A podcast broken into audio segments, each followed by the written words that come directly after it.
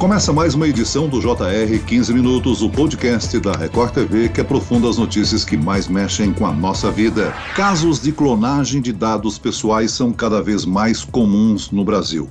E o uso ilegal dessas informações é um pesadelo para as vítimas. O desafio é provar na justiça que o C P F, apesar de ser seu, não foi utilizado por você, e sim por um criminoso. O que fazer para buscar proteção dos seus dados? Como pedir ajuda quando esse crime acontece? Eu converso agora com o perito em segurança e computação, Adriano Valim. Bem-vindo, Adriano. Olá, Celso, obrigado. E quem nos acompanha nessa entrevista é o repórter do Jornal da Record, que apresentou essa série de reportagens especiais, André Tal. André? Tudo bem, Celso? Uma alegria participar mais uma vez do podcast e hoje para falar de um problema que está aí no dia a dia de milhares de brasileiros, vem ano, vai ano, e a quantidade de golpes utilizando o C P F só aumenta. Nessa série do Jornal da Record, a gente está mostrando casos inacreditáveis com transtornos gigantescos para essas vítimas, Celso. A reportagem que você fez para o J R mostrou vários casos. Qual deles que mais te surpreendeu? Todos surpreendem porque são pessoas que têm a vida devastada por um golpe e de um inimigo invisível. São pessoas que não sabem quem é o golpista, onde ele está, como ele está agindo, quando ele vai agir de novo. Agora, tem uma história surpreendente também, que é de um bebê que a mãe queria abrir uma poupança para a menina recém-nascida, e aí quando foi tirar o C P F, descobriu que o C P F dela, depois de, de ter tirado, já estava com a dívida passada, já tinha uma dívida protestada no, no, no C P F desse bebê. Então, assim, é um caso claro do absurdo que se vive nesse país, da falta de segurança que se tem, da burocracia enorme que facilita só a vida de golpistas, né?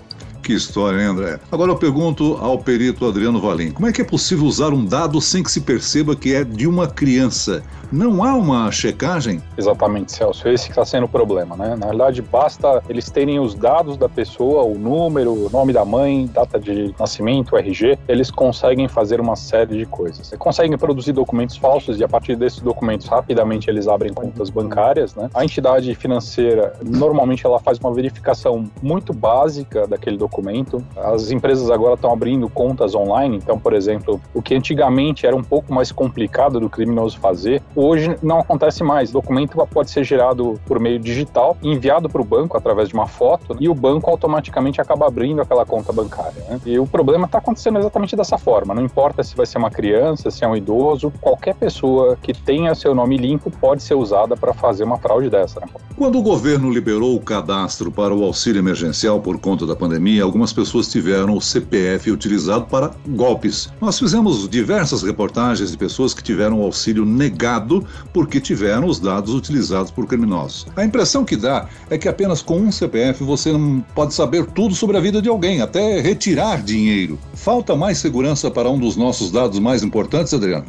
Falou exatamente tudo sobre o C P F. Nós temos o seguinte cenário aqui no Brasil, né? Nos Estados Unidos, por exemplo, o documento para eles é o Social Security Number, equivale ao nosso C P F. Lá, para você perguntar para um americano o número desse Social Security Number, ele com certeza vai se negar a fornecer essa informação, porque é um dado para ele muito confidencial. Ele vai olhar para você e, e desconfiar por que, que você quer essa informação. Já que no Brasil nós temos uma outra visão. Você vai numa farmácia e o caixa te pergunta qual o número do seu C P F para a nota fiscal e todo mundo fala. Então começa por aqui o primeiro problema que nós temos. No outro momento, nós temos também um detalhe que as pessoas acabam divulgando o seu C P F em sites e sem saber. Exemplo, atas de condomínio. As atas de condomínio têm lá o C P F de quem são as pessoas que assinam pela ata, por exemplo, o síndico. Ele é publicado na internet. Se você faz uma consulta no Google com o número de C P F, colocando C P F e o nome da pessoa, muito provavelmente vai aparecer. E com base nisso, eles conseguem extrair outras informações. Então, o criminoso, com acesso a esse tipo de banco de dados,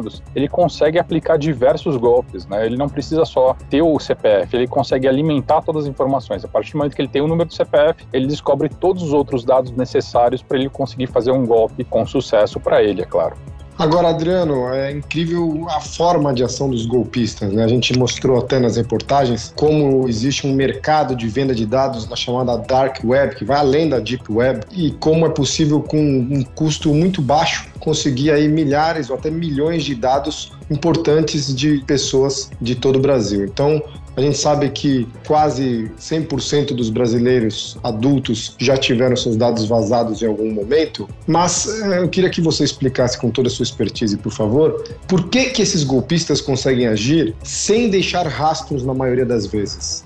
Normalmente eles fazem abertura de contas usando esses C P Fs de terceiros exatamente para ele não correr risco de expor nenhum dado de conhecido ou de familiar. Antigamente, como que estava acontecendo? Para a gente fazer uma analogia do que era o antes, vamos falar há dez anos atrás, e o que está sendo hoje em dois mil e vinte e um. Antigamente eles tinham que pegar uma pessoa para dar a cara, para ir até o banco e fazer o, abrir uma conta. Ou então ele procurava algum conhecido que aceitasse receber um dinheiro na conta e em troca dele receber aquele dinheiro ele daria metade para o golpe e metade ficava com o dono da conta. Só que isso era uma forma que era feita e se rastreava o grupo criminoso a partir daí, seguindo o dinheiro. Com a mudança da tecnologia, eles estão se beneficiando disso, porque eles usam os dados de terceiros, pessoas que eles não conhecem e que jamais vão conhecê-los, para abrir uma conta bancária e a partir daí ele consegue movimentar aquele dinheiro de uma origem ilícita, né? A partir dos outros golpes que ele vai aplicar. Então, esse é um primeiro ponto que já dificulta a localização do criminoso. Um outro ponto é que eles usam muito técnicas para se manter ocultos na internet. E essas técnicas, geralmente, elas dificultam muito a investigação. Todas as técnicas que são usadas, elas em algum momento podem falhar. Então, pode acabar aparecendo o número I P, pode aparecer uma localização. O terceiro ponto que beneficia o criminoso é o quê? O valor do golpe que eles têm aplicado. Quando os valores são pequenos, a gente tem o primeiro problema. A primeira vítima, digamos assim, que é a pessoa que está sendo usada os dados dela para fazer a compra.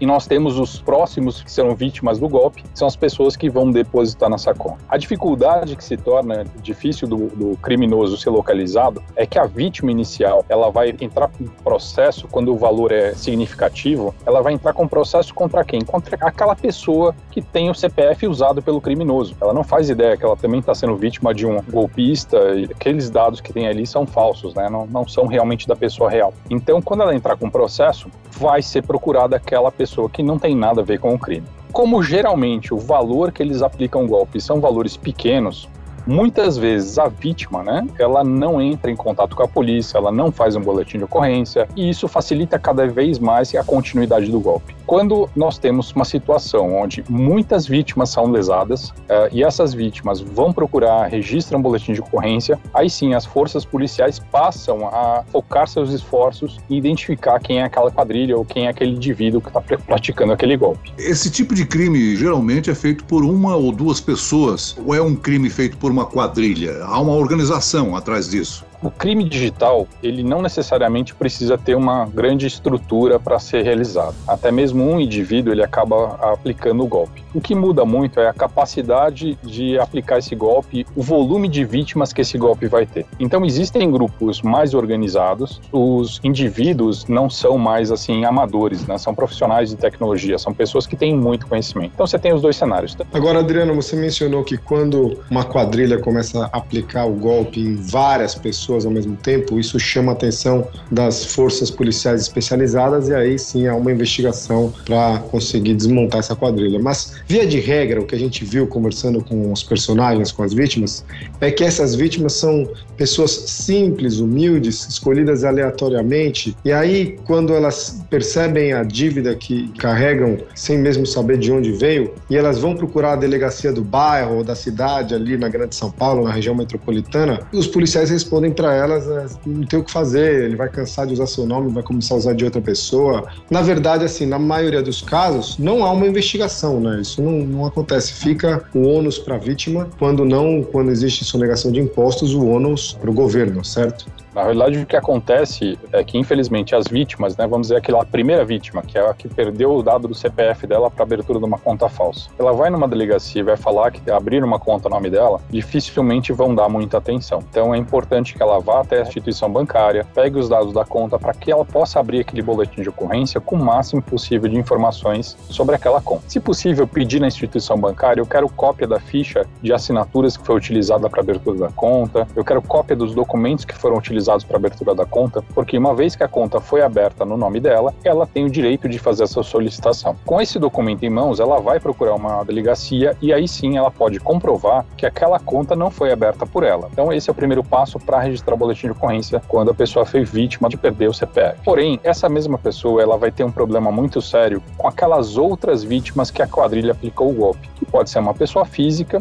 como pode ser uma empresa, e ela pode ser protestada, ela pode receber um processo judicial, por exemplo, de estelionato. Então, o transtorno que é causado por esse tipo de golpe para a vítima que perdeu o C P F, ele é muito alto. Para as segundas vítimas, né, para aquelas terceiras que fazem as compras e depositam e mandam o dinheiro para aquela conta que não é de uma pessoa real, né, ela vai ter um problema muito sério, porque normalmente o que acontece? Vamos imaginar que o indivíduo ele fez uma compra de um produto, depositou dez mil reais na conta daquela pessoa, nunca recebeu, e aí ele fala, olha, eu fui vítima de estelionato. Registra um boletim de ocorrência e entra com um processo judicial contra aquela pessoa pessoa que teoricamente aplicou um golpe de estelionato em cima dele. O que vai acontecer? Aqueles dados que foram utilizados para a abertura da conta, ainda que sejam reais, eles não foram utilizados pela própria pessoa e ela vai ser processada por algo que ela não tem culpa. O resultado lá na frente é que, lá na frente, num processo, conseguisse provar que aquela pessoa não tinha nada a ver com a situação, como ela teve o nome dela cadastrado num órgão de proteção de crédito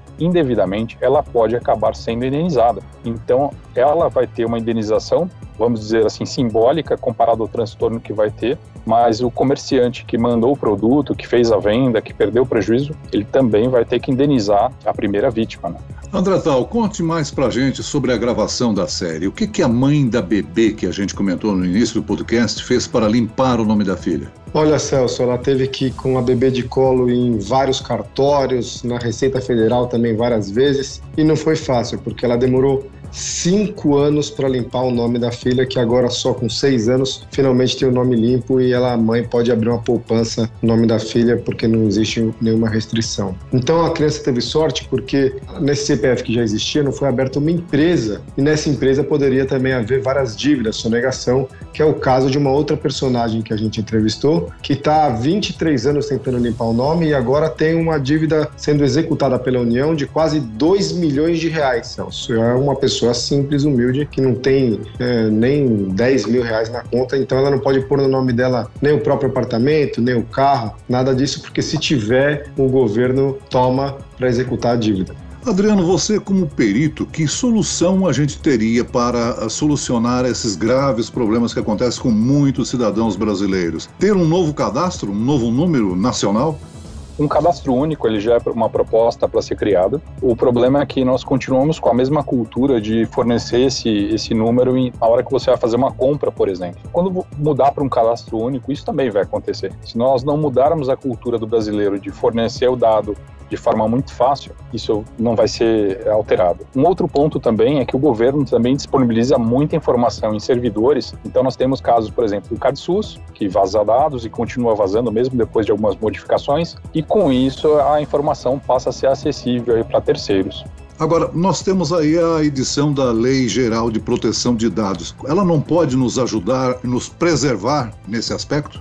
A Lei Geral de Proteção de Dados, ela tem a característica de que a empresa ou a instituição que for a detentora dos dados, ela tem que guardar essa informação e ela não pode divulgar dados pessoais. Aonde está o problema e a fragilidade dessa lei? A vítima desse vazamento de dados, ela vai ter que provar a origem, né? E aí a gente pergunta como que um, uma pessoa comum vai conseguir provar que o dado dela vazou, quer seja de uma base do governo ou de uma empresa de cartão de crédito. Fica muito difícil para a vítima tentar descobrir de onde aquele dado vazou, porque as informações que estão ali são muito genéricas, né? São informações que, normalmente, em todos os cadastros que nós fazemos, nós colocamos essa informação. Então, nesse ponto, a Lei Geral de Proteção de Dados, ela acaba sendo ineficiente. Até porque, né, Adriano, hoje em dia você vai na farmácia, vai comprar alguma coisa no shopping, qualquer compra pedem seu C P F e o brasileiro informa o próprio C P F muito facilmente, né? E qualquer pessoa pode estar lá ouvindo e, de uma forma pouco honesta, utilizar essa informação para aplicar um golpe, né?